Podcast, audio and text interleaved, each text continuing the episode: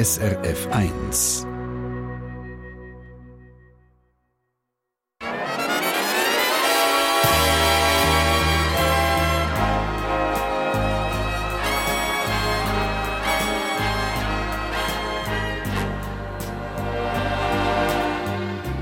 Persönlich.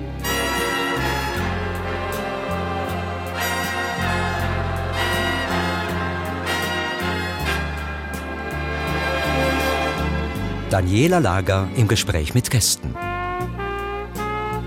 Es ist ein wunderschöner Herbsttag. Wir sind an einem wunderschönen Ort, nämlich in Meisterschwanden am Hallwilersee und im Hotel Seerose Resort und Spa und freuen uns, dass wir eine Stunde miteinander verbringen dürfen. Herzlich willkommen, guten Morgen.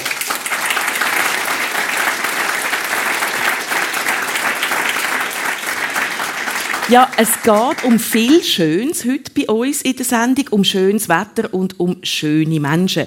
Bei mir sind Nicole Glaus. Sie ist seit 4 Jahren Meteorologin bei SRF und verkündet damals ab dem Dach vom Leutschenbach oben runter die Wetterprognose. Bis zu 1 Million Menschen hören ihr dabei damals zu. Oder lesen oder hören die Prognosen von ihr noch jemand anders. Nicole Glaus ist 33, lebt mit ihrem Partner zusammen in Bern und steigt bald ab dem Dach und macht das nächste Jahr beruflich etwas anderes. Nicole Glaus, wo zieht dich denn an? Mich zieht es mehr in die Luft, mehr okay. Zum Gleitschirm. Höher bis Hochhaus im Leutschenbach? Ja, durchaus. Nein, es zieht mich mehr zum Gleitschirmsport. Ich werde zum Schweizerischen Gleitschirmverband arbeiten, und zwar als Umweltbeauftragte auf Anfang nächstes Jahr. Wir haben einen zweiten Gast, der hier in der Region wohnt und in Lenzburg arbeitet. Der Felix Bertram ist Gründer und Inhaber von mehreren SkinMed-Kliniken für Dermatologie und plastische Chirurgie in der Schweiz. Er ist 47 und von Haus aus Dermatolog, stammt ursprünglich aus Norddeutschland und ist seit 17 Jahren in der Schweiz.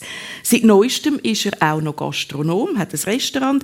Der Felix Bertram lebt in einer Partnerschaft und hat ein ganzes Rudel Hunde aus dem Tierheim bei sich zu Hause. Felix, auf Latinisch heisst dein Name «Der Glückliche». Passt das? Der passt sehr gut zu mir, ja. Okay, Glück oder Pech passiert einfach, oder? Aber der Aufbau von einer ganzen Klinikkette, das passiert nicht einfach. Das muss man wählen und da muss man ganz hart dafür arbeiten. Bist du ehrgeizig? Ja, ich bin ehrgeizig. Vielleicht kann man es auch Passion nennen. Ich mache das sehr gerne. Ich bin gern Unternehmer. Ich mache gern was Neues. Ich probiere gern was Neues. Das ist mein Treibstoff und macht mich glücklich. Nicole Glaus, bist du ehrgeizig? Ja, ich glaube, das kann man wirklich so sagen.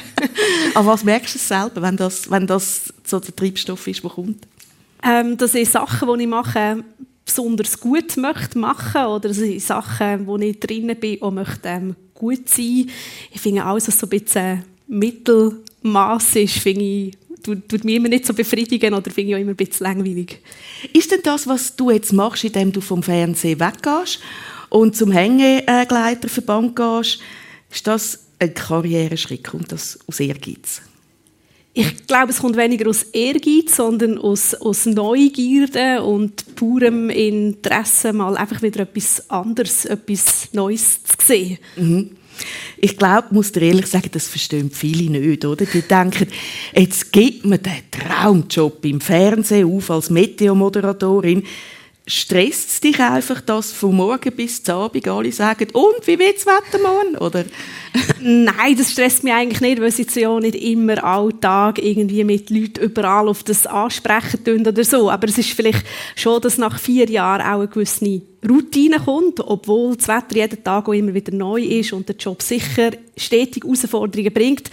Aber es kehrt halt wie eine Routine ein. Und ich glaube, für mich ist dann irgendwann die Frage aufkommen, was passiert, wenn ich jetzt nichts ändern und mache ich es dann in 10 Jahren auch noch genau so. Und es hat sich dann vielleicht so ein bisschen angefühlt, so dass es dann irgendwie nicht sich weiter bewegt. Und ich glaube, es war wie so die Idee gewesen, von dass ich wie möchte, dass das Leben irgendwie weitergeht. Und ich glaube wirklich einfach die pure Neugier auf etwas anderes. Aber du hast eine gute Zeit gehabt am Tag. Absolut. Felix, welches Wetter hast du am liebsten, persönlich?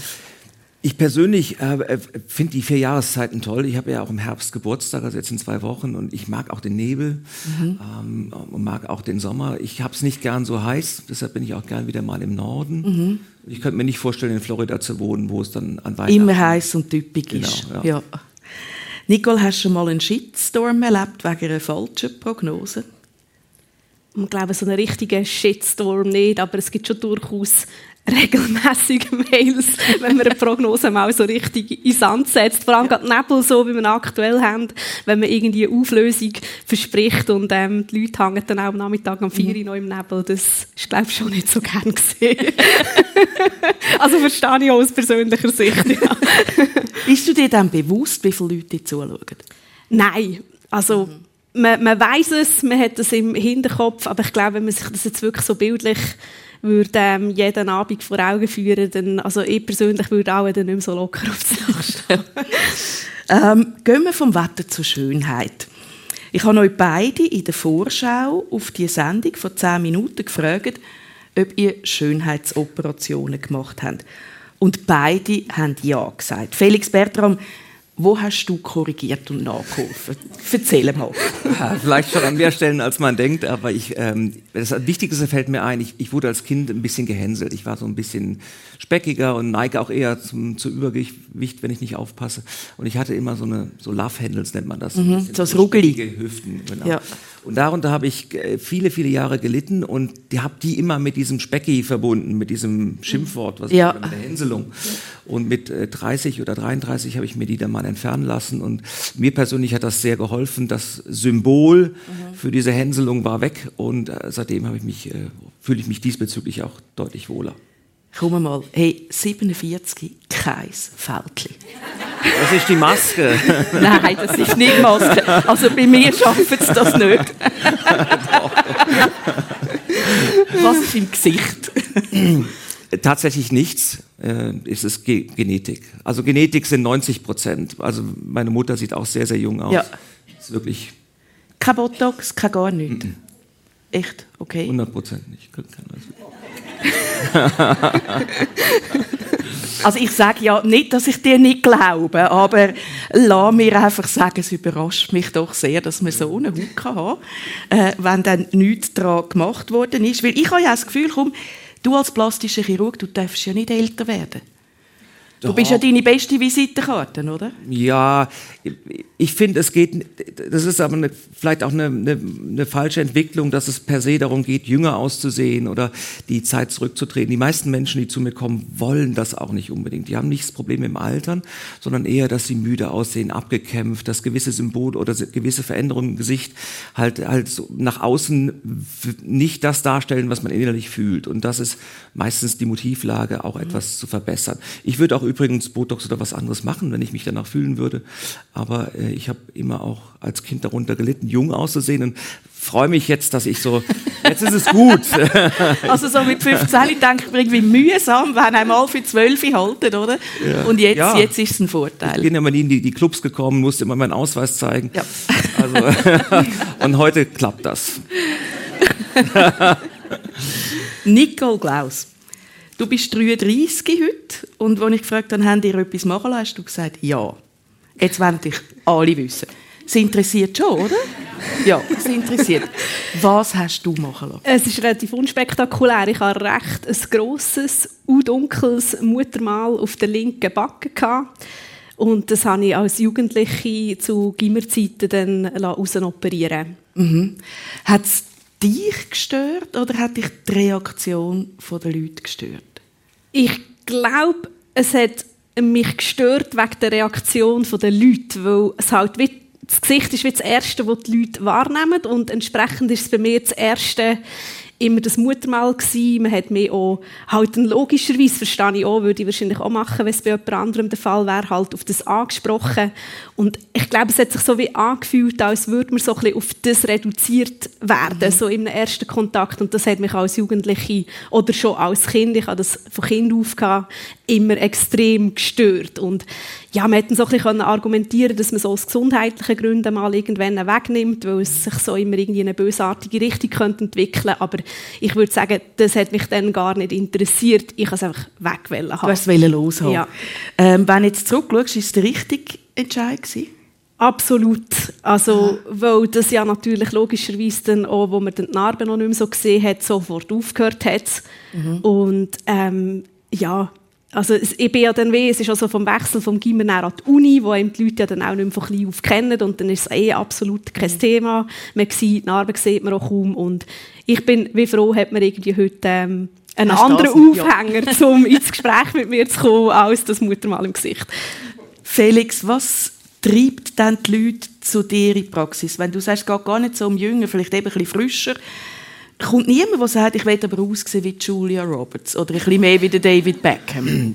Das ist das Klischee, und es ist wirklich ein Klischee. Das ist einer von 1000. Die meisten Fälle, ich sage mal, es gibt so 3 Gruppen. Eine Gruppe ist die wir hier vor dir sitzen, die etwas haben, was sie stört aus der Kindheit oder sonst wie man sich damit unwohl fühlt, und die sich dann auch wirklich in der Lebensqualität deutlich verbessert fühlen, wenn sie das machen.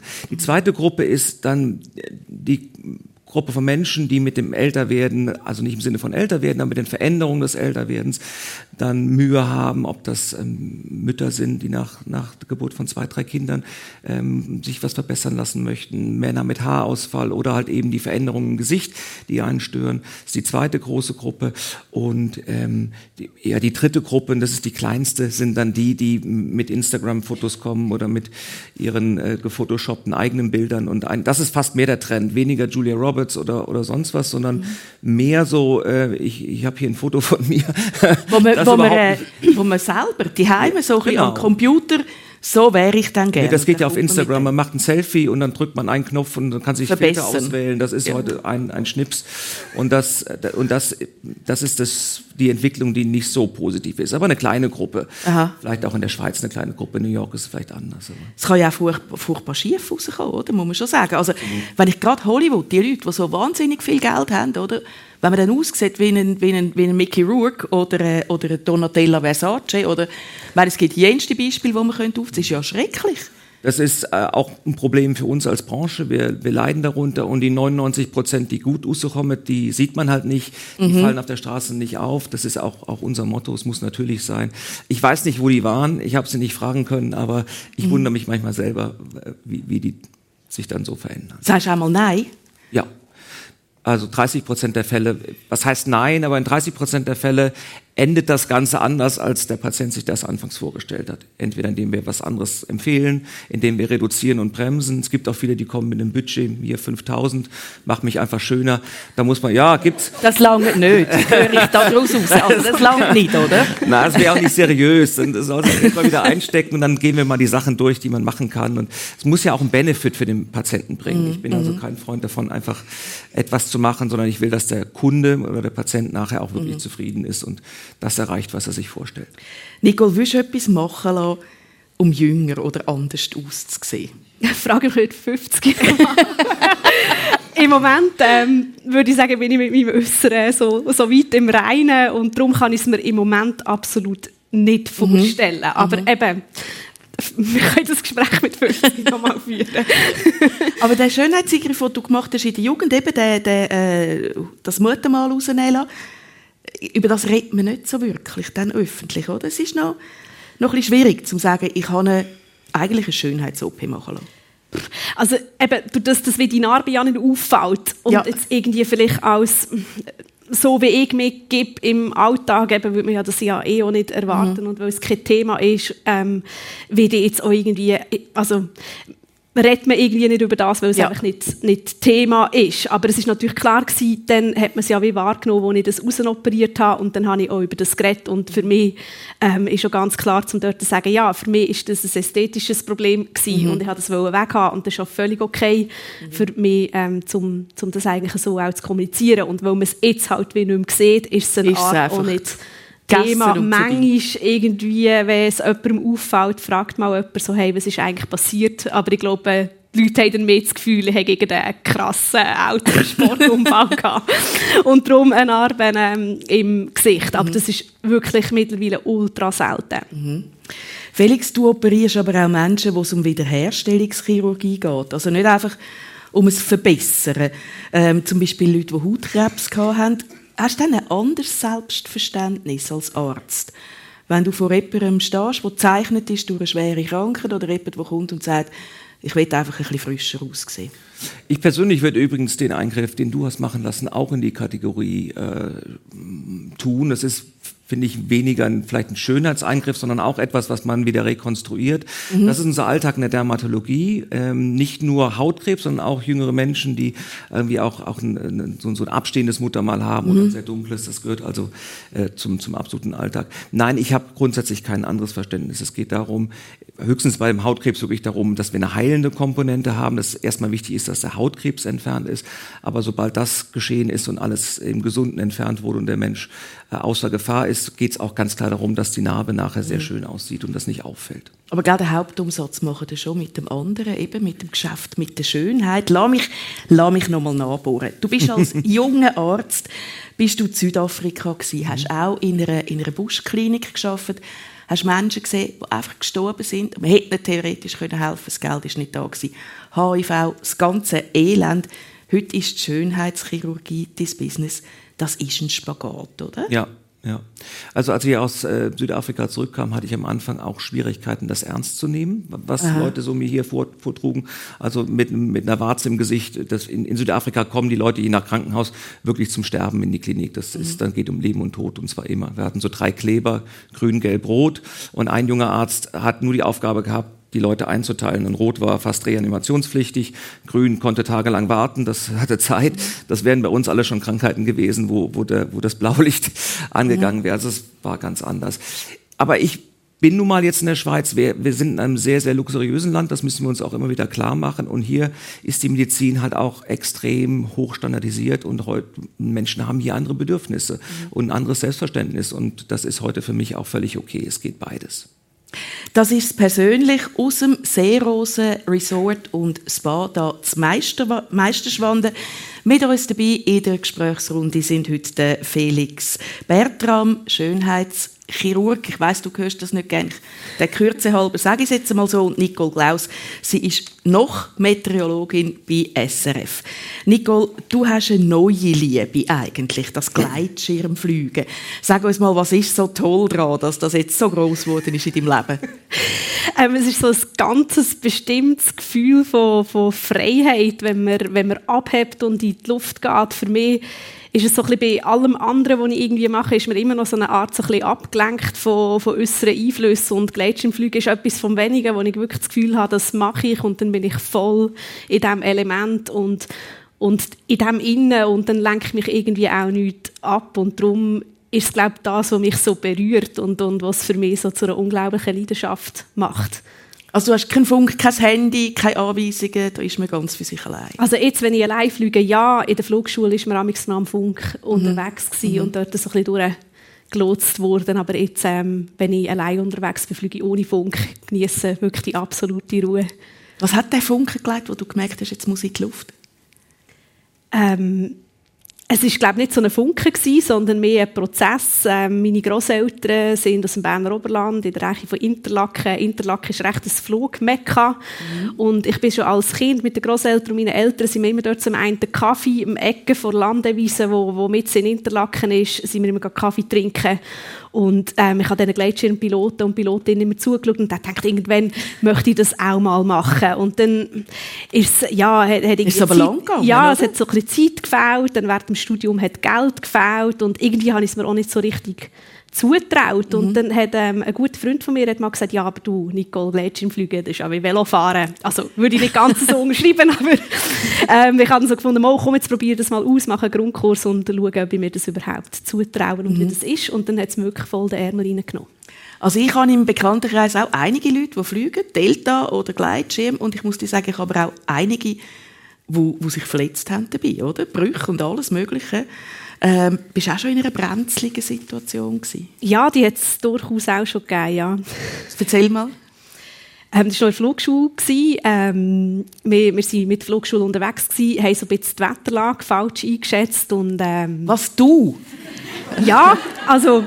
Man hat wie so ein bisschen, also man hat wie das Problem von der Wetterlage eigentlich wie so auf einer anderen Ebene eingeschätzt, dass man dem irgendwie das Gefühl hatte, es kommt vor einer Front und dann der Wind so, dass man eigentlich am richtigen Ort gestartet wäre, aber man hat dann oder auch du sagst selber, jetzt mehr. Ja, so, es ist ja wie so, du bist in der Flugschule und du eben, da hat es einen Lehrer und der wird wohl wissen, oder? Genau, ja. Aber ich selber, Gleitschirmfliegen tut man am Schluss allein und es ist immer noch irgendwie gut, wenn man sich auch in der Flugschule selber noch ein paar Gedanken macht.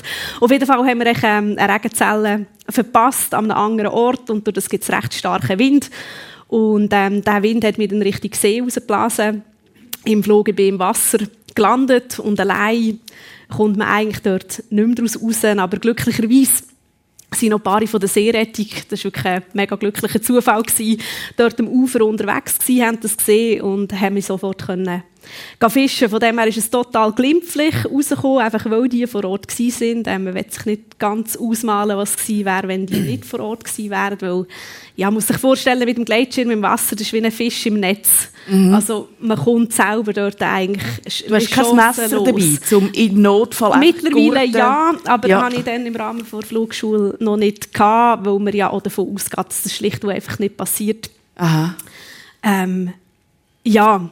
Und von dem her, ja, ich aber du bist weitergeflogen. Du bist absolut aus dem See und wieder auf den Hügel und nochmal. Ja, es hat mich hart gehabt und Überwindung gebraucht am Anfang, definitiv. Aber ich wollte das einfach unbedingt wollen. Ich wollte das so fest wollen, das Fliegen. Und ich wollte auch wieder wollen, dass das gute Gefühl zurückkommt. Und das war wie auch ein langer Prozess gewesen, aber das ist wieder zurückgekommen. Und das war es mir wieder wert gewesen. Und ich glaube, ich bin der Meinung, es ist so für mich irgendwie Gleitschirmflüge auch ein bisschen mit Mut und Demut zu tun. Man muss sich irgendwie überwinden für das und gleichzeitig braucht es aus meiner Perspektive auch eine gute Portion Demut. Also, dass man sich bewusst ist, dass es ein Element ist, wo wenn etwas schief geht, endet es meistens dann halt schon gröber. Es geht selten etwas schief, denn wenn es schief geht, kann es halt auch wirklich gröber sein. Und dass man vielleicht dann eher einmal in diesen Entscheiden sich auch so ein bisschen zurückhalten und sagt, jetzt laufe ich lieber einmal runter. Also das Wetter ist entscheidend, oder? Das heißt, das sind die Elemente, die das beeinflussen. Du bist Meteorologin und hast gelernt, die Elemente zu lesen. Riskierst du mehr? Wenn du jetzt fliegst, bist du selber verantwortlich, gehst du dort rauf, schätzt die Lage ein, riskierst du mehr, weil du vielleicht mehr weisst wie andere? Ich glaube, wenn mir das dann nicht passiert wäre, dann würde ich wahrscheinlich mehr riskieren, vielleicht unter dem Aspekt, dass ich das Gefühl habe, ich verstehe ja den Prozess und ich kann es ja ungefähr einschätzen, weil man vielleicht wieder das Selbstbewusstsein hat, wie im Vergleich zu jemand anderem, wo vielleicht neu in diesem ganzen Wetter drin ist. Aber durch das selbst mir das dann passiert ist, ist es, glaube ich, so bewusst, so das Bewusstsein von man, die Gefahren sind nicht sichtbar und man muss irgendwie auch ein bisschen lernen, mit dem umzugehen. Und ich glaube, das hat mich wirklich Demut gelehrt. Ich glaube, ich bin sicherer unterwegs, als ich es wäre, wenn mir das dann nicht passiert wäre. Ich habe vorher gesagt, man ist so allein in der Luft. Das stimmt nicht immer. Dein Partner fliegt auch, oder? Genau, ja. Gehen wir zusammen? Ja, wir sind viel miteinander unterwegs. Wir machen das Zweite viel Hike and Fly, also dass wir irgendwo hochlaufen auf einen Gipfel und nachher runterfliegen. Kennengelernt haben wir ja aber bei einer anderen Sportart. Genau, ja, beim Telemark-Fahren. Das ist auch etwas Spezielles. Das ist nicht einfach Skifahren, das Telemark. Wie bist du auf das gekommen? Ja, es passt vielleicht auch so ein bisschen in das gerne etwas Neues ausprobieren. Ich habe länger bei einer Skischule gearbeitet, damals während dem Studium, haben wir so Skifahren finanziert. Also als Skilehrerin? Genau, ja. Eben so die zweite Sportleidenschaft von mir, Skifahren. Und irgendwann habe ich gefunden, ja, was kann man jetzt mit dem Skifahren eigentlich noch machen? Und Telemarkfahren ist halt wie so ein bisschen eine Erweiterung des Skifahren. Und wir hatten die Gelegenheit in der Skischule, das die auszuprobieren. Und dann habe ich irgendwann angefangen, Telemark fahren, ja. Und so hast du also deinen Mann kennengelernt. Sag mal, ist Liebe auf den ersten Blick gewesen? Was hat der, wo du das Gefühl hast? Ui. Nein, ich glaube, Liebe auf den ersten Blick war es nicht gewesen. Es ist vielleicht so ein bisschen, dass man irgendwie, dass einem jemand anspricht und man irgendwie so eine Faszination und eine Anziehung. Aber nochmal, auf ihn bezogen. Was fasziniert dich? Warum sagst du, wow, der hat etwas? Ich glaube, es war irgendwie so der Humor gewesen, oder? Aha. Ich glaube, so seine Art mit mir, so die ersten paar Sätze, die wir gewechselt haben, sie für mich sehr humorvoll gewesen. Vielleicht hat er so gar nicht humorvoll gemeint. Das müssten wir jetzt ihn fragen. Aber ich glaube, es war so ein bisschen seine lockere, humorvolle Art gewesen, ja. Mhm. Felix Bertram, wir sind beim Fliegen gerade so ein bisschen. Hast du das schon mal gemacht? Man kann ja auch Tandemflüge machen, oder? So ein bisschen neben dem Pilot anhängen und hast du das schon mal gemacht? Nein, habe ich noch nicht gemacht. Würdest du auch nicht machen? Oder? Was höre ich da ein bisschen aus? Das kommt ja sicher noch. Ich hatte immer einen sehr schweren Motorradunfall und ich will das Leben nicht unbedingt noch mehr herausfordern. Aber das ist vielleicht auch eine falsche Einschätzung. Es fehlt auch die Zeit ein bisschen für zu viele Hobbys. Mhm. Das mit dem Motorradunfall, wenn du das gerade erwähnst, bleiben wir doch noch dort. Du hast eine Prothese. Dir fehlt beim linken Bein, der Fuß unterhalb vom Knie, ist amputiert worden wegen dem Unfall, wo du 19 warst. Erzähl uns doch mal, wie es zu dem kam, zu dem Unfall. Ich hatte gerade meine Matur gemacht und lebte in Hamburg damals und hatte ein Motorrad. Und wir waren, glaube ich, mit ein paar Freunden nochmal Billard spielen. Und ich wollte einen Kumpel rasch nach Hause fahren. Und da ist es dann passiert. An der Kreuzung ist mir jemand, der auch betrunken war, dann einfach links ins Bein oder ins Motorrad gefahren. Oder das Auto, wo beim Auto das Licht vorne vielleicht kaputt ist, ist beim Motorrad gerade halt auch Gewebe, das Bein dazwischen. Ja. Schränkt dich das heute ein im Leben? Praktisch gar nicht. Man sieht es auch kaum, oder? Also nein. Also im Sommer, wenn ich eine kurze Hose anhabe, sieht man es. Und das machst du? Ja, ich bin da völlig entspannt. Mich stört das gar nicht mehr. Ist der Aufenthalt, das Erlebnis, auch die Initialzündung für dich, zum Arzt zu werden? Mhm, genau.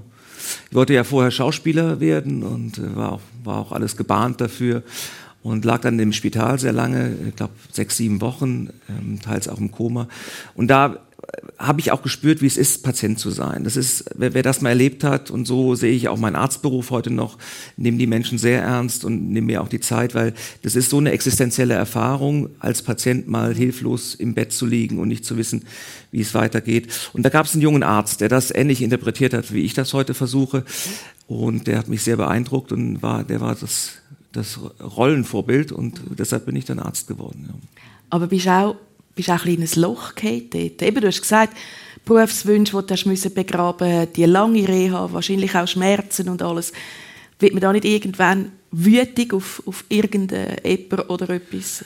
Doch, das ging mir natürlich schlecht damals mit 19, hatte auch den Sorge, ich finde keine Partnerin mehr. Oder das ist natürlich sehr prägend, sehr schmerzhaft. Ich musste lange Morphin nehmen, über viele Jahre. Aber eben, wir kommen zurück zu meinem Namen. Ich bin jemand, der irgendwie auch aus den schlimmsten Situationen irgendwie nochmal ein Seil findet und sich dann da so wieder hocharbeitet. Und ich hatte dann den neuen Traum, Mediziner zu werden, habe noch im Krankenhaus angefangen zu lernen für den Test. Gibt es ja einen Test, den man machen muss. Und hatte eine neue Aufgabe. Und so kam ich relativ schnell aus der Bredouille und aus der Depression wieder raus. Die Schauspielerin, das ist nicht nur ein Traum gewesen. Du bist schon recht weit gewesen. Also du hast schon als Jugendliche mit Leuten wie Til Schweiger, Heiner Lautenbacher, Christoph Waltz, hast du kleine Rollen zwar, aber immerhin doch schon können in Filmen mitspielen. Wie ist es denn zu dem gekommen?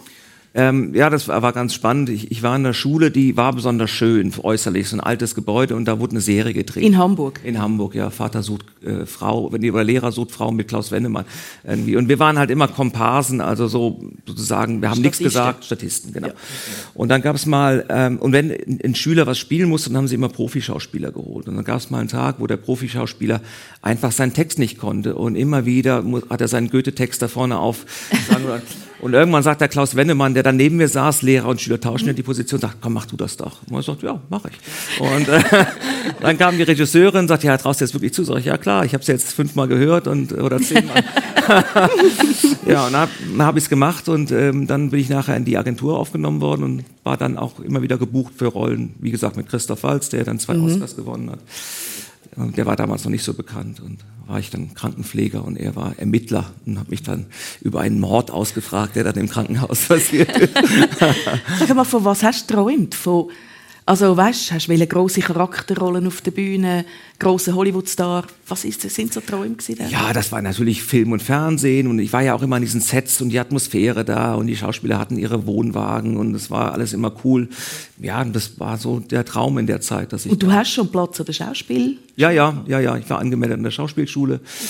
War eigentlich alles gerichtet. Also 6 Wochen vorher ist dann einfach der Unfall passiert. Das ist ein rechter Einschnitt, rechtes Drama, würde ich sagen, im Leben. Super, toll, wie du die Klippe nachher genommen hast und eben einen zweiten Berufswunsch so hast. Immer eine Frage der Perspektive. Ich habe ja vorhin Afrika erwähnt. Ja. Mir hilft das immer auch zu sehen, dass es viel, viel schlimmere Schicksale gibt. Ich hätte auch einen Arm verlieren können, ich hätte im Rollstuhl sitzen können. Und ich glaube, wenn man die Perspektive mal ändert, dann sieht man ganz oft, dass das eigene Schicksal vielleicht doch nicht, bei allem Respekt, aber manchmal nicht ganz so dramatisch ist. Und so hilft mir das, mit den Sachen umzugehen. Das ist persönlich mit dem Dermatologen und Inhaber von Schönheitskliniken, Felix Bertram und der Nicole Glaus. Sie ist noch Meteorologin bei SRF und wir sind da im Seerose Hotelresort und Spa in Meisterschwanden.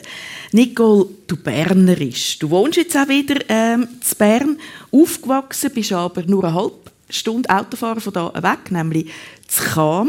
Deine Mami ist Lehrerin, dein Vater Informatiker. Beide sind jetzt pensioniert. Wenn du so zurückschaust, was hast du für eine Kindheit gehabt? Ich hatte sehr eine schöne insgesamt Kindheit, vor allem weil ich wirklich das Privileg hatte, so in diesem sehr umsorgten Familienkonstrukt aufzuwachsen.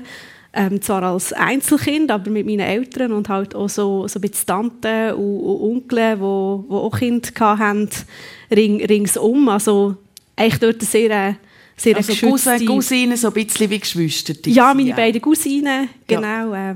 Von der Schwester, das Kind von der Schwester von meinem Vater. Genau, ich bin sehr nah mit ihnen aufgewachsen. Es fühlt sich für mich so wie Schwestern an, genau. Bist du eine Brave gewesen?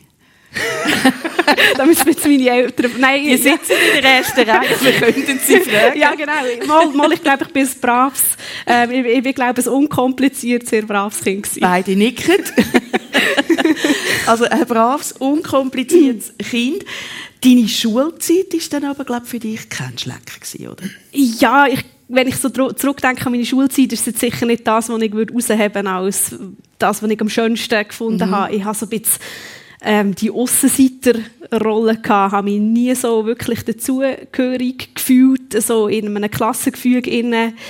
Ich glaube, so, das hat mir dann extrem gefehlt, so nicht so das Selbstverständnis von euch mit einer Gruppe dazuzugehören, so ein bisschen die Position zu haben. Ist schon richtig Mobbing gegangen, würde ich sagen, heute aus der Rückschau. Hey, weil man das dann vielleicht noch nicht so gekannt hat, oder ja, ich würde mich jetzt glaube nicht so...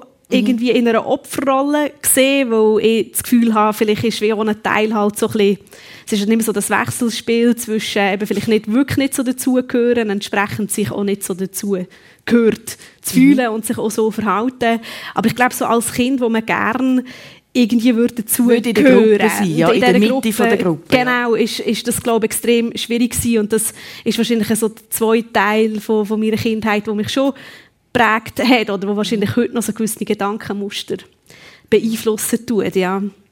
Felix Bertram, es gibt Parallelen in deinem Leben, wenn ich jetzt Nicole so zuhöre. Bei dir sind gerade beide Eltern Lehrer gewesen, also die Mami und der Vater. Die Mami an einer Rudolf-Steiner-Schule, dein Papi an einer öffentlichen Schule. Das spezielle Schulkonzept von Rudolf Steiner, weil du bist dort auch eingeschult worden. Wie war das für dich, wenn du so zurückschaust? Das gestimmt? Ich habe das lange bekämpft, wie man das halt so auch tut. Ich durfte kein Fußball spielen und es gab kein Fernsehen. Und sobald ich mal Geld hatte, hat es dann 12 Fernseher im Haus gehabt. So, das gab diese Rebellion. Ja, übertreib's jetzt ein bisschen, aber es gab diese rebellische Phase. Und heute sehe ich es ein bisschen anders. Die Rudolf-Steiner-Schule hat ja keine Noten und wir arbeiten sehr in Projekten und sehr kreativ. Also es gibt das Feldmesspraktikum, das Landwirtschaftspraktikum, Buchbindepraktikum. Und im 10. Schuljahr bin ich gewechselt und ich glaube, die Kombination, die hilft mir enorm heute. Einerseits mal out of the box zu denken, einen neuen Weg zu gehen. Andererseits habe ich dann aber auch irgendwann gelernt, dass es um Leistungen und Noten geht und diese Kombination finde ich heute gut. Mhm. Du hast halb gemacht, gell? Du bist dann eben, irgendwann hast du gesagt, jetzt langeht's, ich will Fußball spielen, ich gehe in die öffentliche Schule. Ich habe zwar dann Basketball gespielt, aber es spielt keine Rolle. Wie glücklich ist denn deine Schulzeit gewesen, jetzt so ein bisschen über alles? Nicole hat eben gesagt, sie war ein bisschen eine Aussenseiterin gewesen. Du hast vorher das ein bisschen angetönt, du bist gecancelt worden. Genau, es gab diese Zeit. Ich glaube, dass solche Kindheitsverletzungen vielleicht auch später Antrieb sind für berufliche Erfolge, möglicherweise auch bei mir. Das ist dann doch so ein ständiges Gefühl von nicht genügen und daraus entwickelt sich vielleicht eine gewisse Energie. Aber insgesamt habe ich meine Kindheit nicht so belastend empfunden. Später war ich dann auch im Sport sehr engagiert und war auch dann nicht mehr so, war dann mittendrin und kein Opfer von Hänselungen mehr. Mhm. Studiert, Nicole Glaus, hast du Geografie? Mit Lehrpersonen als Eltern, nehme ich jetzt mal an, ist der Weg Geographielehrerin? Der Plan? Ich weiss nicht seit wann, aber ich weiss einfach, dass ich schon relativ klein immer gesagt habe, ich werde mal alles, aber sicher nicht Lehrerin.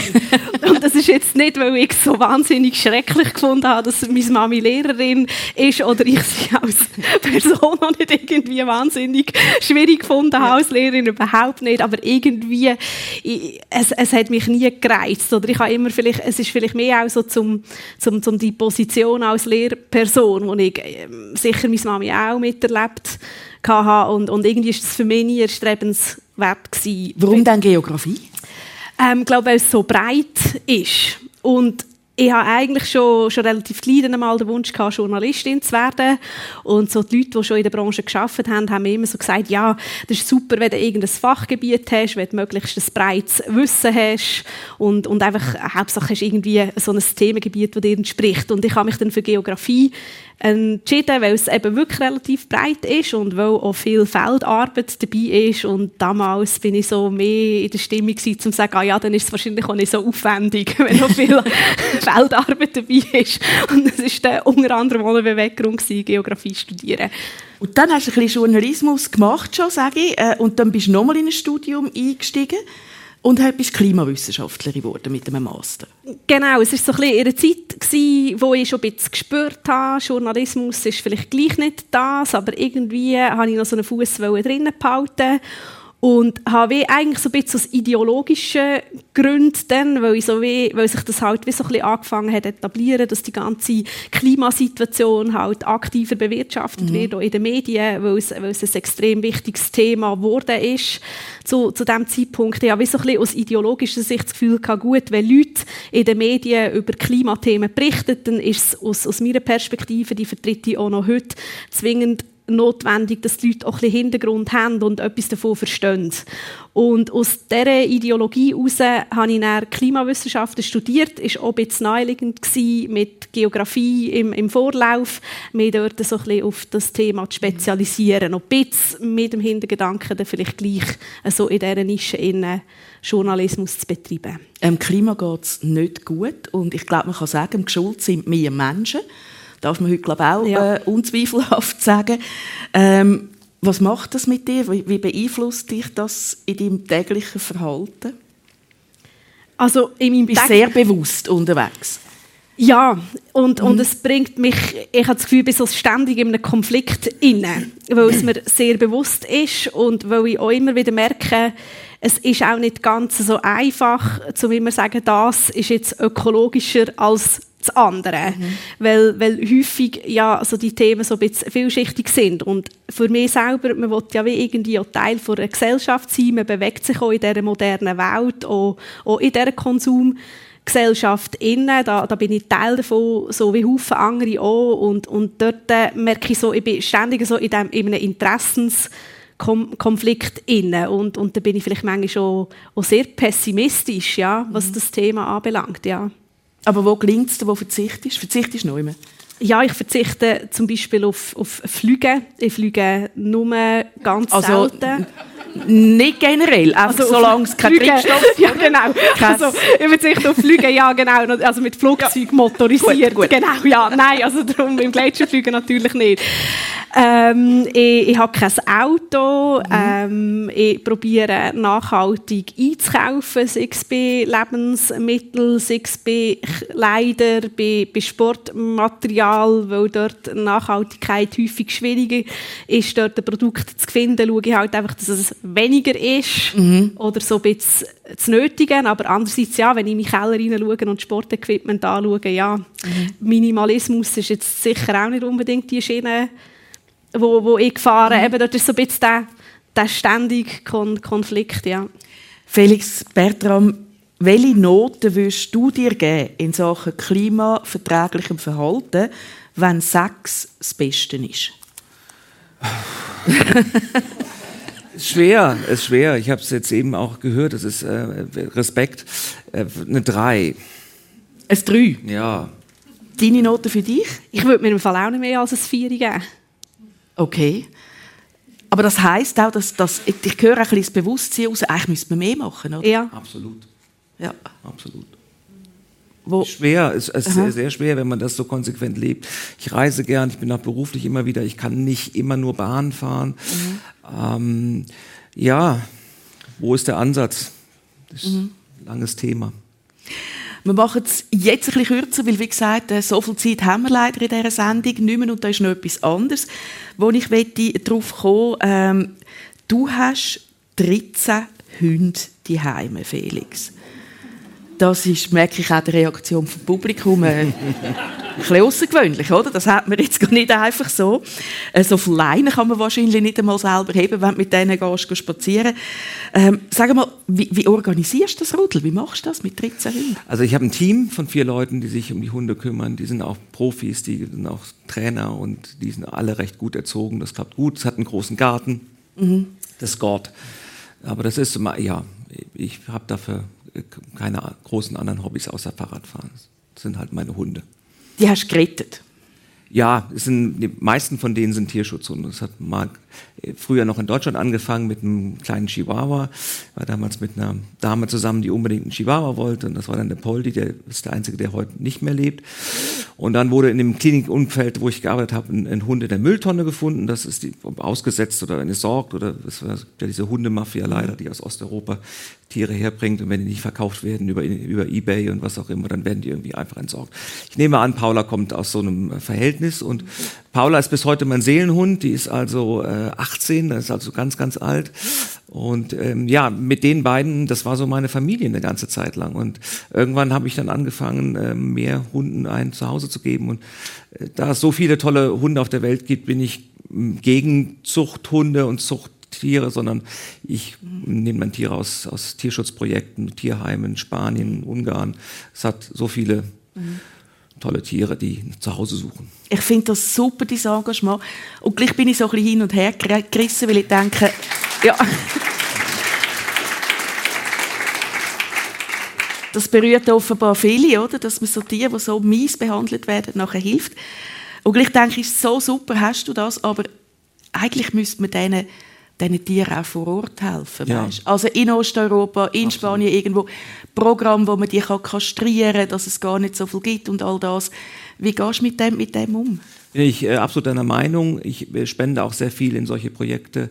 Habe auch schon mal 70 Hunde in Rumänien kastrieren lassen und das sehe ich ganz genauso. Das ist der Weg. Und also Schulung, den Leuten das erzählen, dass man nicht Tiere einfach aussetzen sollte und wie man damit umgeht und wie man Tiere behandelt. Absolut, klar. Du hast schon mal einen Klinikhund gehabt, aus deiner 13-köpfigen Schar raus. Den gibt es immer noch, der Lionel. Aha. Ja. Ah, der ist bei dir in der Klinik und so ein bisschen Assistenzhund. Das ist so ein Greyhound, das ist so ein riesen Viech. Ist der und der hat jetzt, der ist ausgeladen worden aus der Klinik, freundlich. Das hängt noch ein schönes Porträt von ihm da. Er hat noch sein Bett noch. Also dort, Probezeit nicht bestanden. Probezeit hat er vermasselt. Nein, es ist dann im Alltag, ich habe so viele Meetings mittlerweile und so viele Termine und dann kommt er da immer und will mit den Leuten kuscheln, das hat nicht jeder gern. Und zu Hause hat er einen schönen Garten und seine Spänli und alles gut. Nicole, Hunde, wenn du das hörst, ein Rudel von 13 Hunden, ich meine, das können auch nicht viele Leute, musst Platz haben, aber könntest du dir vorstellen, Haustier, ist das ein Thema bei dir? Im Moment ist es absolut kein Thema. Haustier kann ich mir schon vorstellen, aber ich glaube, ein Hund, nein, wirklich irgendwie nicht, nein. Mhm. Hast du das Haustier als Kind? Ja, mehr Säule. Okay. Die sind ein bisschen einfacher zu machen. Genau. Werden ein bisschen weniger alt, ja, genau. Auch mit Hunden, wo man dann doch recht lang hat. Es hat noch eine Veränderung gegeben im Leben von dir, Felix, die sehr neu ist, die ich noch gerne ansprechen würde. Du hast ein Restaurant eröffnet. Und zwar nicht irgendein Beiz, sondern das Restaurant hat kurz nachdem es aufgetan hat 2 Michelin-Sterne bekommen. Mhm. Also auch da ein bisschen der Ehrgeiz, oder? Man macht nicht einfach ein Beiz, man macht ein ausgezeichnetes Gourmet-Lokal. Hast nicht genug zu tun als Arzt. Du hast jetzt noch ein Restaurant. Ich komme nochmal zurück auf Nicole, die am Anfang sagte, sie will, entweder macht sie es gut oder gar nicht. Und das geht mir auch so. Und ich brauche auch immer wieder was Neues. Ich denke aber auch in die Zukunft. Und das Restaurant hatte eigentlich den Ansatz, dass ich glaube, dass wir ein sehr, sehr großes Problem, was Mitarbeiter angeht, kommen werden. Noch viel größer, als es heute schon ist. Die demografische Entwicklung und auch die Einstellung der heutigen Generation ist ganz anders. Und wir sind sehr darauf aus... Also jetzt redest du als Inhaber und CEO von der Klinik. Ja, aber nee, ich komme jetzt auf das Restaurant. Okay. Mein Ansatz war, dass ich eigentlich ein Restaurant machen wollte für die Mitarbeiter. Dass wir eine Kantine. Ja, Kantine klingt jetzt so, man so andere Vorstellungen, eine Top-Kantine, sagen wir es so. Gut. Und aus dem ist dann am Ende jetzt ja ein 2 Michelin-Stern-Restaurant geworden. Ist es eine Kantine? Gehen deine Mitarbeiter? Ja, also mittags ja, darf auch jeder andere kommen. Also mittags. Und dann ist der Halblohn weg. Nein, für 12 Franken, da kann man nichts sagen, von Sterneköchen zubereitet. Es gibt 2 Menüs zum Auswahl. Es wird subventioniert von uns. Aber 12 Franken muss man dann schon noch bezahlen. Das also, es gab für dich unter...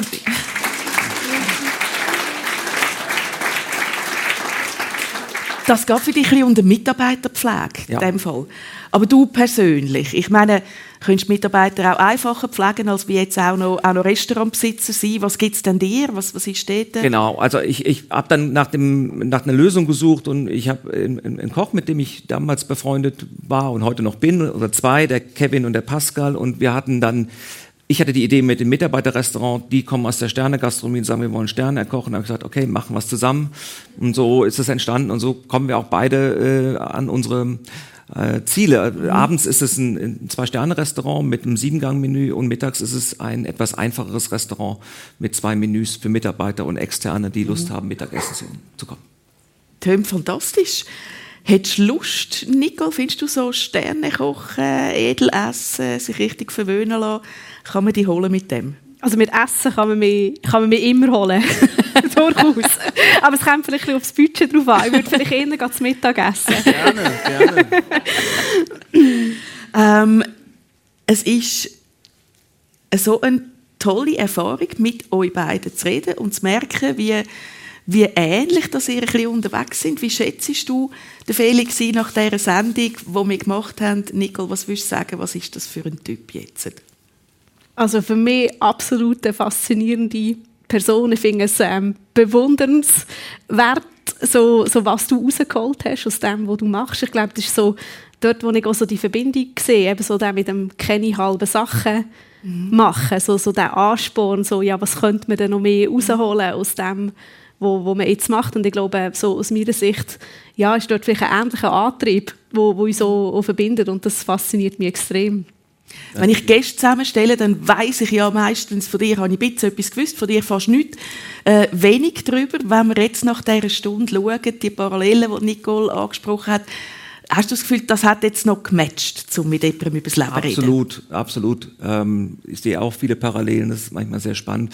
Und ich glaube, was wichtig ist, dass man Menschen nicht vorher schon beurteilt. Also wenn man auf die Einladungsliste schaut und denkt, ja, Schönheitschirurg oder Schönheitskliniken, dann hat man wahrscheinlich ein Klischee und auch ein Bild von dem Mensch vor Augen und vielleicht ist er dann doch anders. Und so hatte ich vielleicht auch ein Bild von dir und bin jetzt auch sehr, sehr positiv angetan von den Parallelen und von deinem tollen Lebensweg. Mhm.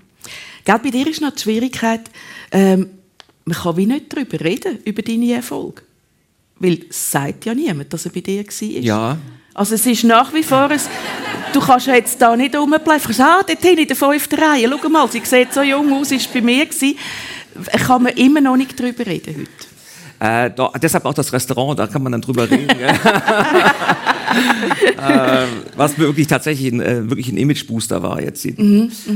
Doch, es ist viel normaler geworden heute. Also zu uns 80% sind Lieschen Müller und Heidi Meier, die Nachbarn. Und, das heißt, zwei Frauen haben wir gesagt. Ja, 80% sind auch Frauen. Okay. Nehmen wir den Hans Urli. Was auch immer dazu. Männer und Frauen haben unterschiedliche Bedürfnisse, aber es ist mehr und mehr normal geworden. Es kommt auch mehr und mehr, dass man darüber spricht. Mhm. Aber noch nicht alle und noch nicht alle gerne, einfach ungefragt. Ich bin total froh, habt ihr euch bereit erklärt, mit mir ein bisschen über euer Leben zu reden. Ich habe eine irrsinnig spannende Stunde gefunden. Es ist um viel Schönes gegangen im Leben und auch um Schwierigkeiten. Und jetzt entlasse ich einfach alle in einen wunderschönen Herbsttag und hoffe, wir können den geniessen. Und herzlichen Dank, sind ihr dabei gewesen. Merci vielmals im Publikum, sind Sie dabei gewesen. Schönen Sonntag.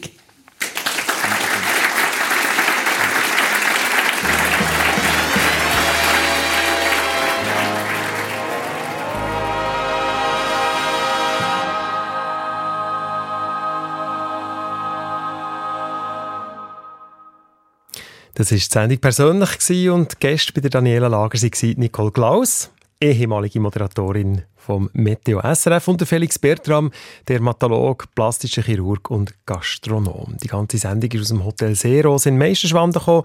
Die für Technik verantwortlich waren, dass die es überhaupt gehört haben, das war der Hedi Massaudi und der Lars Dölle. Nächsten Sonntag Gäste beim Christian Zeugin sind Maja Weber, sie ist Cellistin, und der Baschi Dürr, Alt-Regierungsrat und CEO von Uptown Basel, dem grössten Arealentwicklungsprojekt der Region Basel. Die ganze Sendung kommt aus dem Radiostudio Basel. Die Veranstaltung ist öffentlich und ihr könnt ohne Anmeldung einfach vorbeikommen. Eine Sendung von SRF1. Mehr Informationen und Podcasts auf srf1.ch.